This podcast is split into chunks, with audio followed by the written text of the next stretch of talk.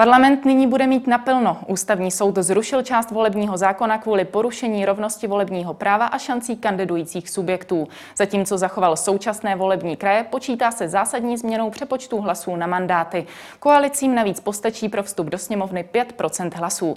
Jaké volby pro nás ve sprintu zákonodárci přichystají a komu jsou změny nejméně pochuti? Začíná Epicentrum s Markétou Wolfovou. Vítejte.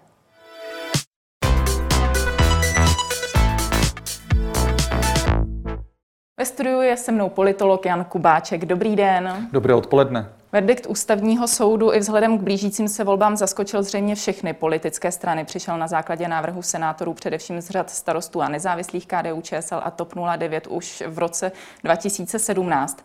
Přežívala tedy po těch třech letech ještě vůbec nějaká očekávání na to, že přijde podobný zvrat, nebo už to bylo prakticky nečekané? Tak svého druhu spíše nečekané. Ono se o tom spekulovalo. Občas se objevovalo, že tady stále ta ústavní stížnost je, ale takových ústavních stížností tam leží. Já připomenu do na tu prezidentskou, která tam také byla mnoho let. Takže někteří to brali, že to je takový kolorit. A já se trochu musím usmívat, jak teď mnozí říkají, čekal jsem to, bylo to zásadní. Eh, já rovnou říkám, nečekal jsem takovouhle zásadnost eh, a takovou, takové razentní prohlášení, protože ona velmi podobná ústavní stížnost tam už ležela v roce 2006, kdy podávala strana zelených, tehdy za liberecký kraj. Ta argumentace byla obdobná, ústavní soud ji de facto ignoroval a odmítl. Proto mně teď přijde i jako velmi překvapivé a mám z toho pocit určité tendenčnosti, že vlastně ústavní soud náhle používá argumenty úplně protilehlé, opačné. Navíc úst eh, soudce zpravodaje pana Filipa, který vlastně je společně s panem Rycheckým spoluautorem volebního zákona v tvrdé většinové podobě, následně osekaného, tak i té kompromisní varianty, která teďka byla zbořena. Takže pro mě tam je několik ale, několik překvapení, kdy ale jedním dechem rovnou říkám, protože mám tu zkušenost eh, právě z Karlovarského, Libereckého kraje, Vysočiny, z Línského kraje, kde prostě ti voliči neměli stejnou váhu jako jejich kolegové Pražané, Středočeši, Homoravané, Moravskoslezané a nebylo to fér. Ale rovnou říkám, 20 let to nebylo fér, takže teď se tvářit, že to je relativně fatální okolnost, navíc tři roky řešená, a pak politikům, a tady se politikům musím zastat, je dáno několik měsíců ještě v době koronakrize, aby eh, to rychle vyřešili. Mně to přijde hodně nefér, přijde mně to tendenční a přijde mně to hlavně, že ústavní soud v podstatě i tím vymezením eh, se postaral o to, že ta změna bude relativně drobná, spíše technická, bude to takový kompromis kompromisů. Přitom my bychom potřebovali mnohem zásadnější změnu, potřebovali bychom spoustu věcí doprecizovat, potřebovali bychom dořešit, jestli křížkujeme nebo kroužkujeme, jestli volíme jeden den nebo budeme stále držet ty dva dny. Je tam celá řada velmi praktických, důležitých opatření, které prostě padnou pod stůl, protože ústavní soud dal fakt málo času, těm politikům de facto jenom několik měsíců, takže zase to bude horkou jehlou. Nemyslím si, že to nebude, že by to bylo špatně, jako nakonec zvolené, bude to fakt kompromis kompromisu, ale Máme navíc a zasloužili bychom si jako voliči a občané této země také víc. Hmm. Takže já to vnímám opravdu jako hodně tendenční, neprofesionální, zvláštní verdikt ve zvláštní moment vyřčený. Hmm. Jak jste sám řekl, 20 let to nebylo fér, nyní se to mění. Jaký zkaz to vysílá právě k těm voličům, kteří 20 let volili a vlastně nyní se může zdát, že nevolili podle fair play? Já si myslím, že to posílí tu určitou skepsi, protože spousta lidí si řekne, tak patero voleb sněmovních vám to nevadilo, teď vám to vadí. Navíc v tomhle období eh, zase se vlastně utvrdí v tom, že ten soudní stav a někteří politici nejsou příliš profesionálové a že to prostě zase voní, abych to řekl hezky, voní s tou tendenčností a to obecně není dobře. Já nečekám, že by se ta nějak dramaticky měnila teďka důvěra nebo nedůvěra v politiky, ono to je v podstatě rozparcelované. Jo, stoupenci eh, daného politika budou dál jeho stoupenci, odpůrci se jenom utvrdí a zase budou eh, se jenom upevňovat v tom odporu vůči Petrovi či Pavlovi, abych nejmenoval, ale myslím si, že si rozhodně nepomohli soudci, že si mnozí řeknou tak vedle toho, že máme neskutečně pomalé soudy, že máme často velmi liknavé soudce, máme často takové, kteří nesnesou veřejnou kritiku, tak ústavní soud opět prokázal, že je třetí komorou parlamentu, protože něco podobného v podstatě už udělal v roce 2009, kdy zase vlastně schodil předčasné volby. A o pár měsíců později, v roce 2010, už ta realita byla politická úplně jiná. I teď se to promění, protože ať vyhraje Andrej Babiš, Ivan Bartoš nebo někdo ještě nečekaný třetí, tak už teď ví, že bude přebírat slabší vládu, roztříštěnější sněmovnu a bude mnohem složitější tu 101 dát dohromady, protože prostě ten výsledek bude, ať bude zvolena jakákoliv varianta, tak bude rozhodně poměrnější, to znamená, bude nahrávat více politickým subjektům ve sněmovně. Teď jich tam máme de facto 9, 10, když budu počítat i ty odejité, ono se může stát, že tam taky budeme třeba 11-12 subjektů. Jo? To nám prostě najednou může přinést něco, co známe z Itálie, co známe z Izraele, co známe z Nízozemí a stabilita to rozhodně není. Takže se dá říct, že se dá souhlasit se slovy prezidenta Miloše Zemana, že to povede k destabilizaci české politiky. Eh, souhlasím s tím, že to rozhodně nesklidní tu politickou kulturu, politickou kvalitu života a že to opravdu přináší další napnelismus do situace, kdy fakt potřebujeme řešit úplně jiné věci a úplně jiná témata. Že to je prostě hodně politický krok. Kuriozně mám pocit, že Miloše Zemana to ve výsledku příliš neoslabí. Ti, kteří to vnímají, jako že to je velká prohra Miloše Zemana, tak těm jenom doporučuji, počkejte pár měsíců po volbách a uvidíte sami. Jeho období přijde, protože bude vybírat, nebo bude eh, velmi důležitým hybatelem hledání premiéra a té vládní konstelace. A platilo to za Václava Havla, platilo to za Václava Klauze, platilo to i za Miloše Zemana čím roztříštěnější poslanecká sněmovna, tím vždycky silnější prezident. Takže ti, kteří teďka mají pocit, jak to úžasně nadali Miloši Zemanovi jako prezidentu, tak budou překvapeni, že za pár měsíců ten prezident bude fakticky silnější, protože ten zhluk politiků tam bude mnohem početnější, čímž pádem nervóznější. Hmm. Ještě si dovolím uh, citaci příspěvku Miroslava Kalouska ze sociálních sítí. Jako místo předseda Zemanovy vlády pro legislativu zpracoval a prosadil Pavel Rychecký před 20 lety novelu volebního zákona. Na návrh prezidenta Václava Havla ústavní soud část zákona zrušil. Dnes doktor Rychecký v pozici předsedy ústavního soudu definitivně potvrdí, že místo předseda vlády Rychecký tenkrát jednal protiústavně tak to vlastně celá situace zní ještě o to paradoxněji možná. Absolutně souhlasím. Já možná Miroslava Kalouska na dálku překvapím, protože on mě má v oblibě, ale já s ním musím absolutně souhlasit. Hmm. Má absolutní pravdu, je to prostě velmi zvláštní a ta argumentace včera, kterou jsme slyšeli na tiskové konferenci ústavního soudu, byla opravdu prazvláštní, taková hodně sveřepá. Jo, že jsem si říkal, a to tři roky o tomhle přemýšleli. Fakt mám dojem, že se jenom dělalo vše proto, aby se získala proto podpora, proto vyjádření a prohlášení a verdikt ústavního soudu a zároveň, aby sněmovna a senát neměli čas promýšlet eh, ty změny zásadněji, hlouběji. Protože ono, kdyby ten verdikt jsme slyšeli před rokem, tak ti politici tam fakt můžou zapojit i další věci, které potřebujeme a které máme zaparkované v parlamentu v podobě volebního zákona. A velmi by nám pomohli, zkvalitnili by eh, to volební právo a volební soutěž. Bohužel teď fakt na to nebude čas, protože čím více detailů, tím se politici více rozhádají, obě dvě komory se dostanou do klíče a e, ničemu to nepomůže. Hmm. Konec konců to, že tento verdikt, když už tak měl padnout třeba právě před rokem, zmiňuje i ústavní právník Jan Kudrna. Naproti tomu ústavní soud to pozdní rozhodnutí odůvodnil tím, že ve sněmovně probíhala jednání, která mohla k té kýžené změně vést. Nakolik vnímáte tento argument jako adekvátní? Proč nepřišel ten verdikt dříve? Upřímně řečeno, já ho vnímám jako velmi lichý, protože takových situací u jiných zákonů a u jiných ústavních stížností bylo mnoho. A když soud chtěl vyjádřit svůj e, názor, tak ho vyjádřil.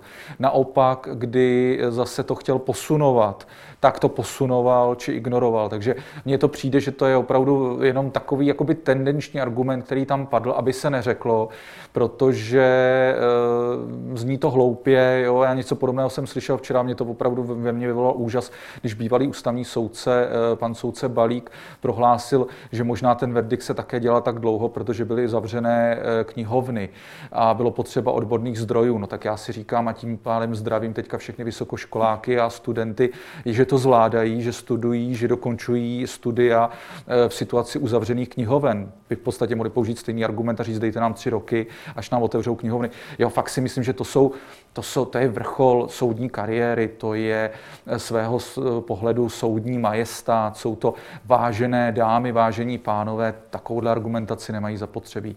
Takže já fakt jsem z toho měl velmi smíšený pocit, velkou pachuť.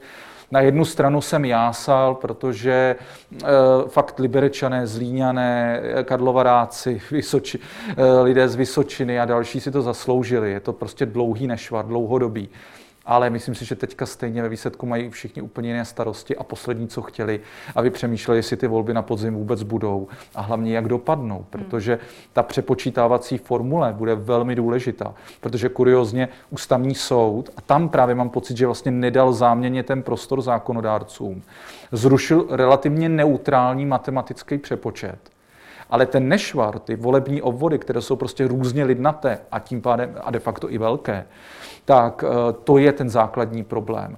A tam mohl do toho vstoupit a tím zákonodárcům dát mnohem širší mantinely. Takže já z toho prostě mám dojem, že ústavní soud chtěl změnu, chtěl do toho politicky zasáhnout, ale zároveň nechtěl, aby zákonodárci měli příliš možností, takže to udělal pozdě a udělal to opravdu s úzkou výsečí. Hmm. K těm krajům se ještě dostaneme, tak jak to říkáte. Souhlasil byste tedy nějak s vyjádřením premiéra Andreje Babiše, který právě se vyjádřil tak, že ústavní soud se rozhodl ovlivnit volby a že tedy není nezávislý? Eh, myslím si, že to, jak to řekl v té emoci a eh, poměrně hodně příkře, tak bylo příliš příkré. Ale zároveň jedním nechem říkám, že když si vemu, měl tam asi 10 argumentů a pět, šest bych mu jich podepsal, absolutně, jo, akorát, že bych je prostě říkal v klidném tónu a jinou formou. Eh, prostě ústavní soud opět, a udělal to už po několikáté, se zachoval, jako kdyby jsme měli třetí nejdůležitější komoru parlamentu, fakticky i tím, jak eh, to nadefinoval, tak si zahrál de facto na takové poslance a senátory v jednom, protože opravdu zákonodárcům moc pro, příliš prostoru nedal. A i tím, že šel vlastně proti původnímu mínění tvrzenému před 20 lety, tak ano, zachoval se jako politické těleso. Takže vnímáte jako nejkontroverznější z celého toho rozhodnutí vlastně to samotné načasování? Eh, přiznám se, že s tím mám největší problém, ano, protože pokud by chtěli principiální dobré řešení a opravdu spravedlnost a srovnání hlasů voličů, tak eh, s tím přijdou dříve, aby jsme měli jistotu, že opravdu vznikne kvalita.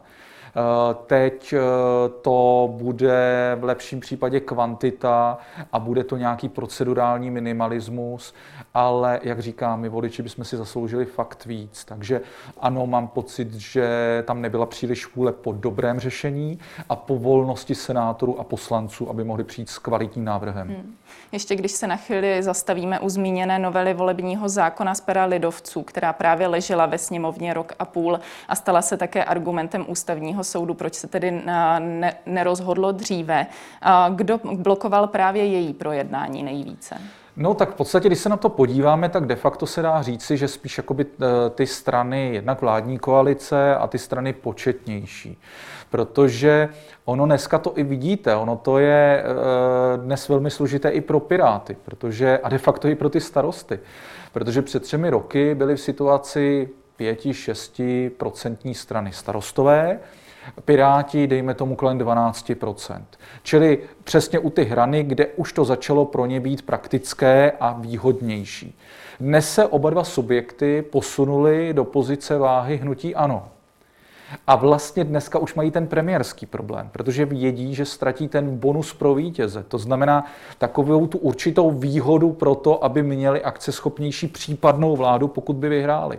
Takže věřím tomu, že vlastně dneska nejen má vrázky Andrej Babiš, ale podobné vrázky si myslím, že má i Ivan Bartoš, protože mu to dává vzkaz, že buď bude mít velký problém tu vládu případně dát dohromady, anebo když se mu poštěstí, tak bude závislý na neskutečné množství hnutí politických stran a straníček a frakcí.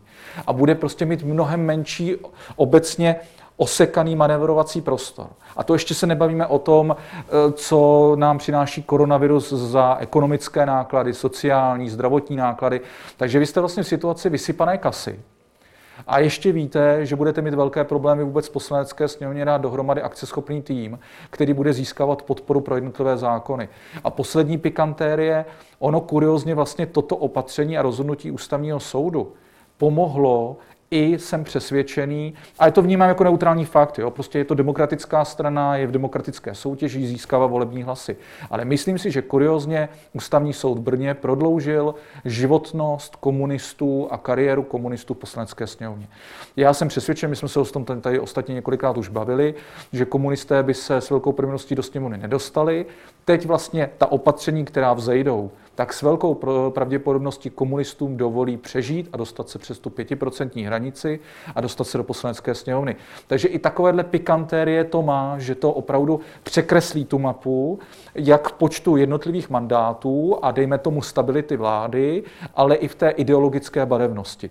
Že to tu konzervativní levici v podstatě zachrání a trošku ji to jako byl se nabije v nějaký politický proces. Hmm, přitom uh, jsou to právě komunisté, kteří se úplně netvářili nejnadšeněji tady z tohoto rozhodnutí. Čím to tedy je, když asi musí tušit, že jim to nahraje třeba nějaké kladné no, body? Já si myslím, že jednak nechtějí vypadat, že na tom v úvozovkách jakoby vydělávají. Proto si myslím, že i Piráti eh, se povinně usmívají, protože vědí, že to patří k dekoru a eh, mělo by to tak být, ale myslím si, že už si uvědomují tu smutnou realitu, kterou to přinese.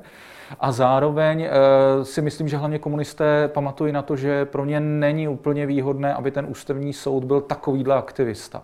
Nemluvě o tom, že Vojtěch Filip a jeho spolubojovníci a spolubojovnice v poslanecké sněmovně byli u té volební reformy. Slyšeli ty argumenty. Eh, slyšeli toho Pavla Rycheckého ještě tehdy v poslanecké sněmovně to předkládat a reprezentovat. Tak pro ně to musí být taková poměrně samozřejmě úsměvná záležitost, že ten stejný se stejným kolegou, s kterým to psali, o 20 let později vlastně tohle své dílo boří. Hmm. Tak jak jste zmínil, že se usmívá právě třeba Ivan Bartoš, poměrně spokojeně se také tváří zástupci koalice spolu, kteří asi z toho tím pádem vycházejí dost podobně jako koalice Pirátů. No právě, právě. Já si myslím, že jako navenek do kamer eh, povinně se usmívají, ale v duchu už přepočítávají, protože sice tam odpadla ten nervozita z 15% hranice povinné, a kterou by měli zvládnout, ale zároveň, a už to slyšíme v dnešních dnech, o ožívají křídla a osobnosti, které měly problémy se ve spolupráci s TOP 09, zvláště s TOP 09, částečně s lidovci. Myslím si, že i část lidovců na Moravě prostě teďka eh, dlouhodobě nejásala s tím, že jsou v koalici s ODS a teď začnou přemýšlet, jestli to vlastně mají zapotřebí, jestli nestratí víc voličů touhle spoluprácí, když vlastně už najednou nepotřebují tu, tu hranici povinnou a mají třeba spočítanou tu strategii na 5%, že by měla a plus měla být, nebo že najdou prostě menší regionální spolupráci, co ní e, koalice. Takže myslím si, že teďka to bude obrovský tlak obecně na ty volební aliance, volební koalice, volební manželství.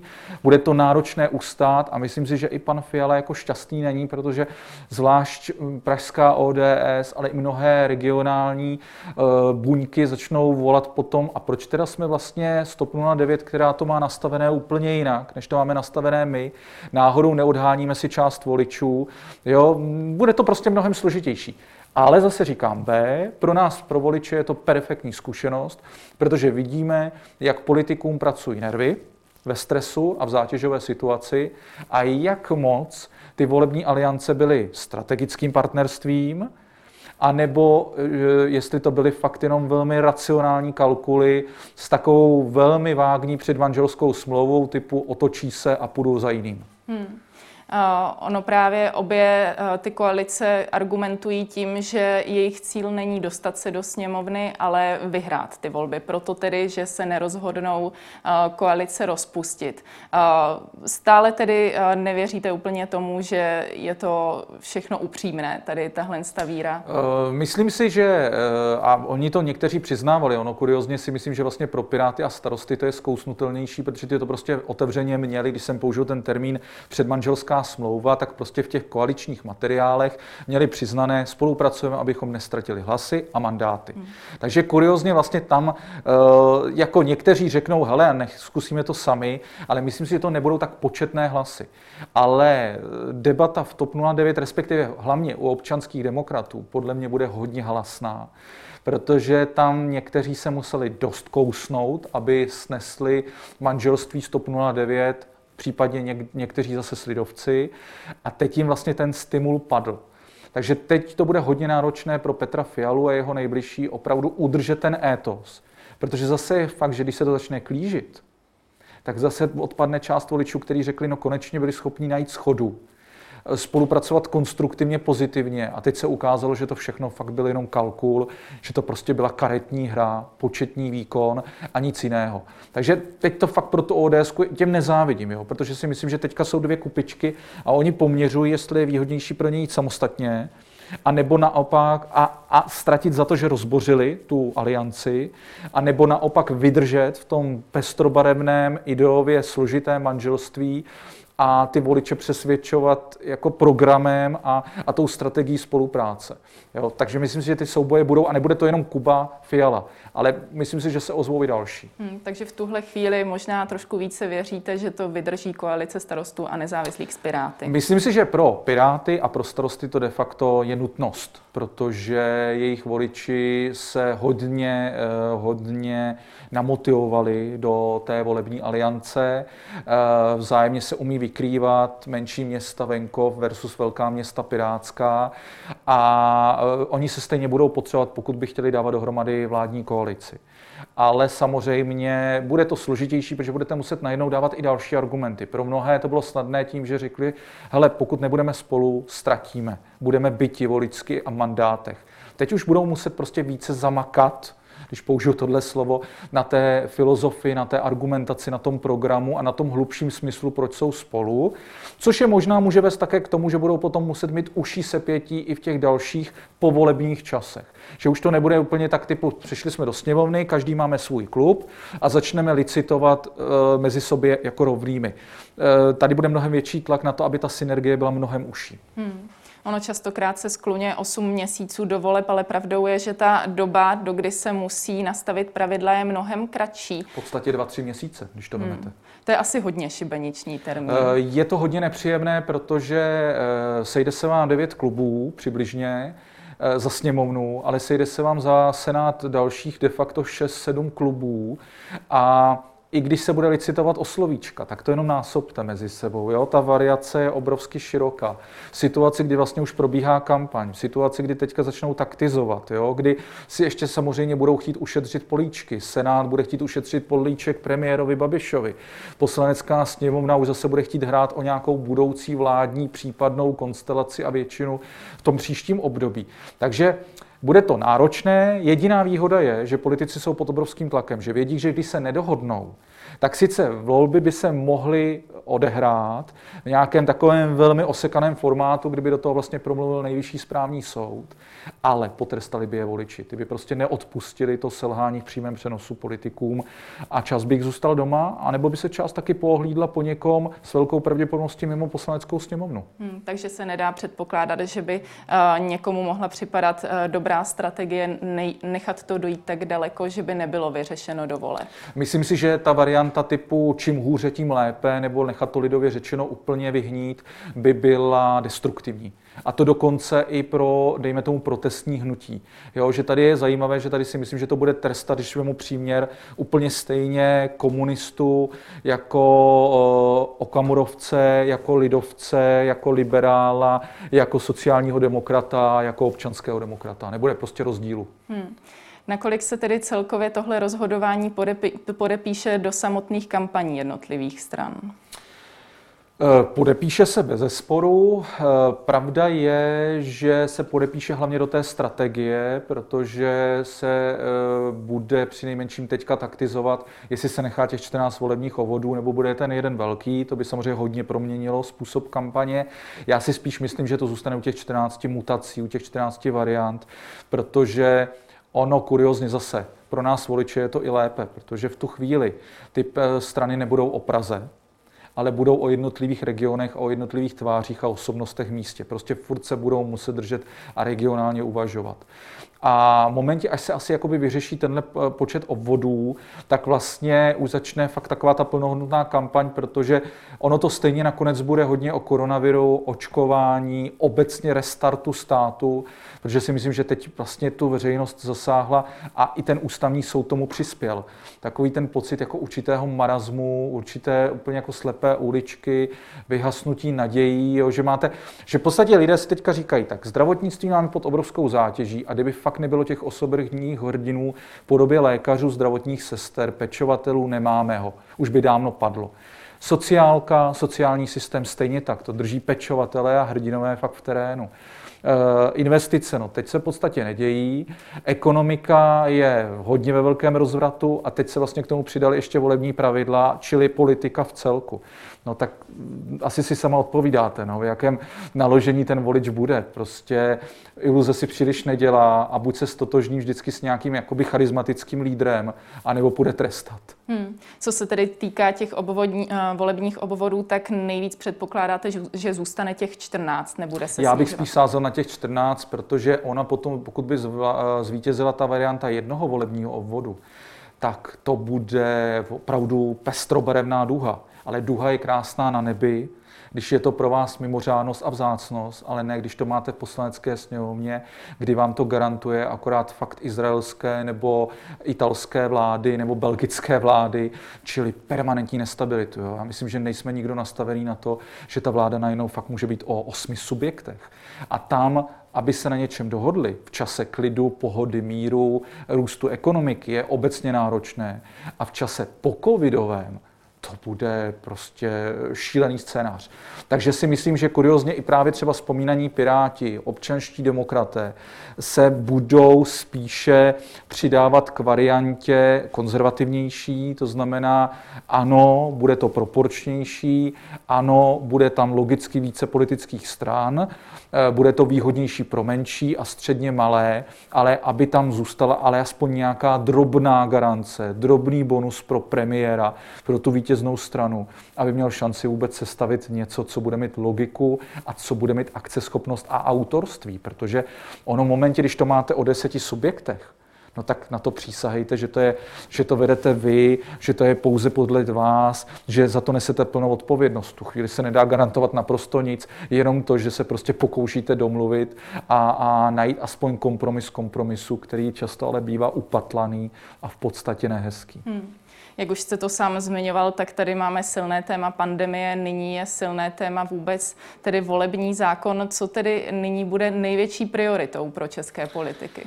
No, v podstatě to bude rozdvojení pozornosti, protože samozřejmě dominantní bude eh, zdravotní zásah, který tady pocitujeme a který s velkou pravděpodobností ještě s těmi různými mutacemi prožívat budeme. Ale vedle toho si všichni budou uvědomovat, že potřebují prostě volby dotáhnout, protože fakt by se mohlo stát, že ten volič by sebral prostě ten svůj, tu svou naštvanost a šel by tam vzdorovitě volit a trestat. A to si v podstatě z těch sněmovních matadorů, harcovníků, těch, co tam jsou dnes, nepřeje nikdo, protože ono by taky tam možná nemuseli být.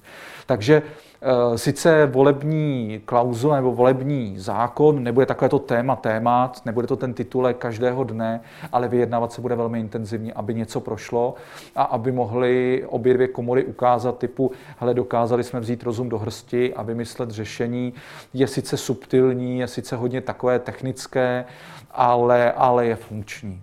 Tolik Jan Kubáček, díky za váš komentář. Díky za pozvání a hlavně všem, hlavně všem pevné zdraví, pevné nervy. To budeme potřebovat.